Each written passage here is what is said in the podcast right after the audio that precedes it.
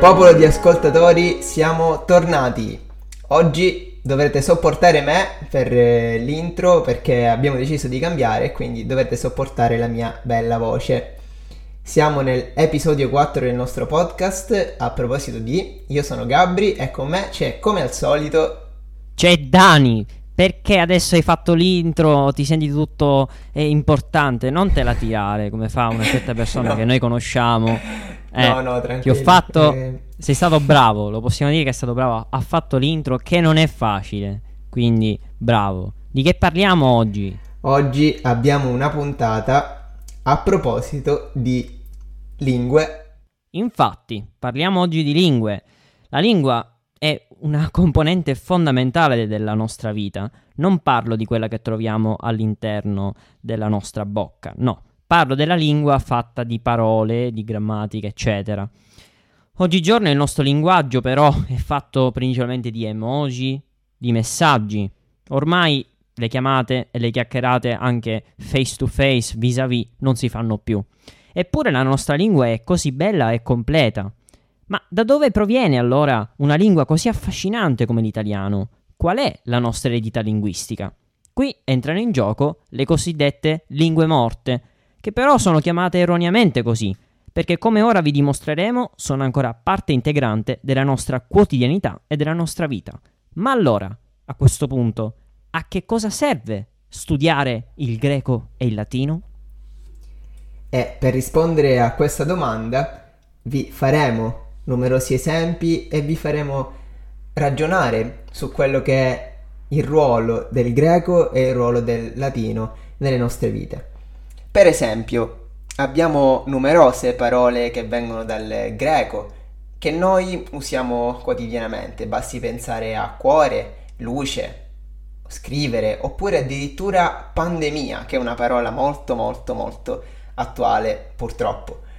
Cuore, per esempio, viene da cardia, che è una parola greca, e molte delle parole che oggi noi usiamo hanno cardia al loro interno. Ovviamente lo stesso cuore, abbiamo cardiologo o elettrocardiogramma, e queste sono per esempio tutte parole che si rifanno al termine greco.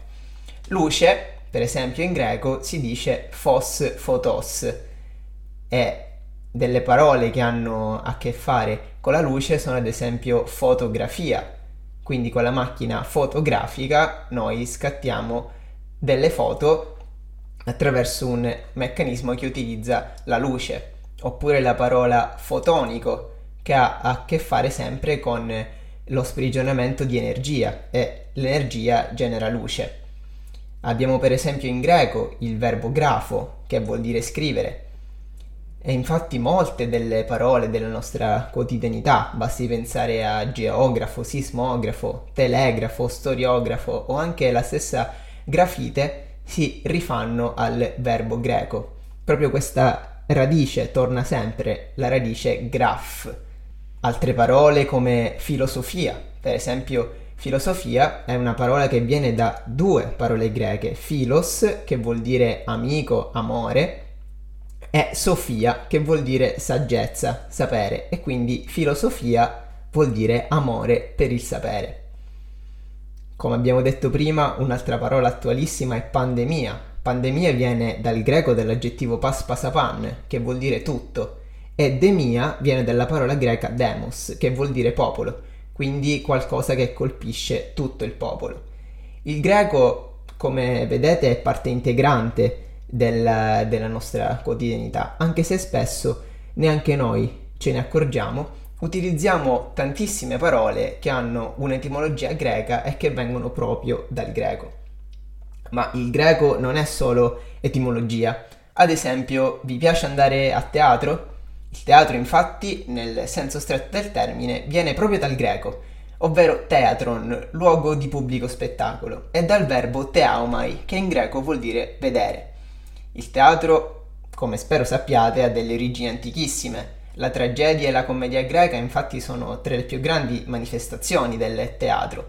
Basti pensare ai tre grandi tragediografi di età greca come Eschilo, Sofocle e Euripide, che poi sono stati ripresi e studiati, prima nel mondo latino e poi successivamente anche dalle altre culture. Basti pensare a uno dei più grandi tragediografi inglesi come Shakespeare, che appunto riprende quello che è il modello greco di tragedia. Ma il nostro lessico non è formato soltanto da parole che hanno origine greca. Infatti la maggior parte delle parole che formano il lessico della lingua italiana ha origine dal latino.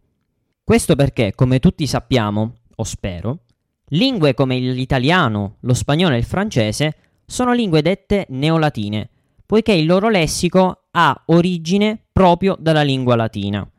Il latino infatti ci può servire per capire il significato di alcune parole che non conosciamo. Ci sono tante parole che qualche volta sentiamo al telegiornale e il cui significato non ci è al momento conosciuto. Vi faccio un esempio per capire meglio.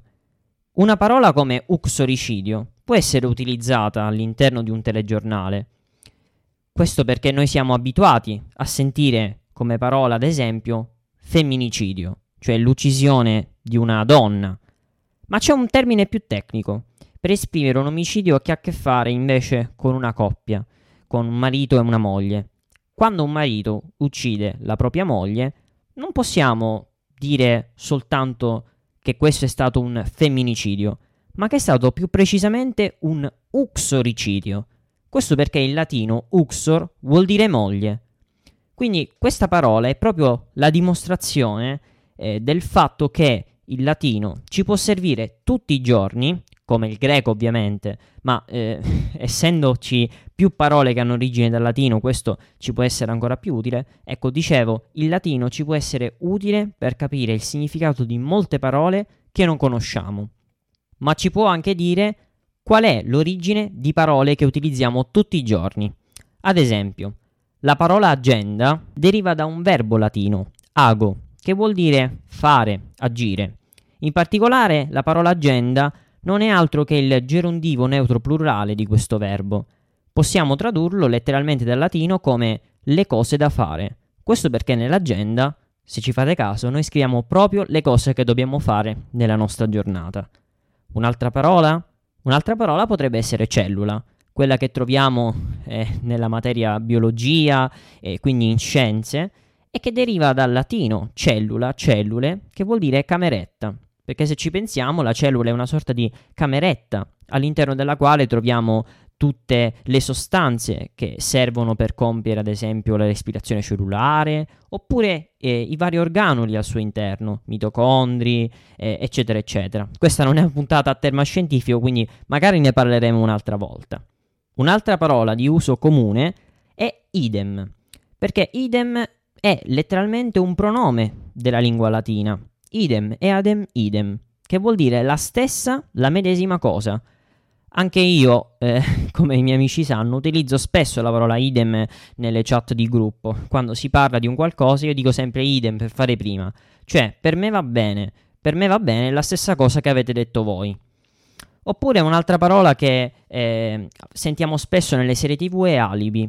Alibi in latino vuol dire proprio in un altro luogo, perché se ci pensiamo, quando un investigatore chiede a una persona sospettata di un omicidio o di un altro reato, chiede sempre se ha un alibi, cioè chiede sempre se al momento della commissione di questo reato questa persona può testimoniare di essere stata in un altro luogo. Quindi, se hai un alibi, non puoi essere colpevole. Una parola che sentiamo spesso e che ha proprio un'origine latina. Prima Gabri ci ha detto che anche pandemia deriva da una lingua antica come il greco. Beh, se ci pensiamo, anche la parola virus deriva da una lingua antica, non dal greco, ma dal latino. Perché virus in latino vuol dire letteralmente veleno. Se ci pensate, il virus è un microrganismo che ci può causare del danno, proprio come fa un veleno. Inoltre, la Chiesa Cattolica adotta il latino come sua lingua ufficiale. Le liturgie papali e non solo tengono vivo una lingua antica come il latino. Infatti, Papa Francesco tutti i giorni scrive alcuni tweet che sono a loro volta tradotti in quasi tutte le lingue del mondo, tra cui il latino.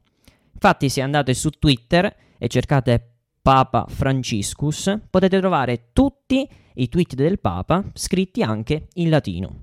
ma anche Radio Vaticana, tutti i sabati, tiene vivo il latino grazie a un'edizione del suo radiogiornale totalmente in lingua latina, che ha come titolo Ebdomada Pape, cioè la settimana del Papa. Questo perché durante questo breve radiogiornale della durata di 5 minuti i conduttori e i giornalisti della redazione di Radio Vaticana espongono in latino le news che hanno a che fare con l'ultima settimana del Papa, quindi tutte le notizie, tutti i messaggi ad esempio degli Angelus o delle udienze, però tutte in latino, e che quindi ci fanno capire ancora una volta come il latino sia una lingua non morta ma vivissima. Dunque si può dire che noi non parliamo correntemente il greco e il latino? Queste lingue fanno infatti parte della nostra storia, della nostra cultura, e sono importantissimi per la nostra formazione e per la conoscenza della nostra lingua, che noi chiamiamo italiano, ma che forse potremmo chiamare itagrechino, qualcosa del genere. È vero. Ma prima di concludere vi ricordo di iscrivervi al nostro podcast con l'apposito pulsante che troverete nell'app che state utilizzando per ascoltarci, che essa sia Apple Podcast, Google Podcast o Spotify. Bene, questa quarta puntata del nostro podcast finisce qui e allora vi do appuntamento alla nostra prossima puntata.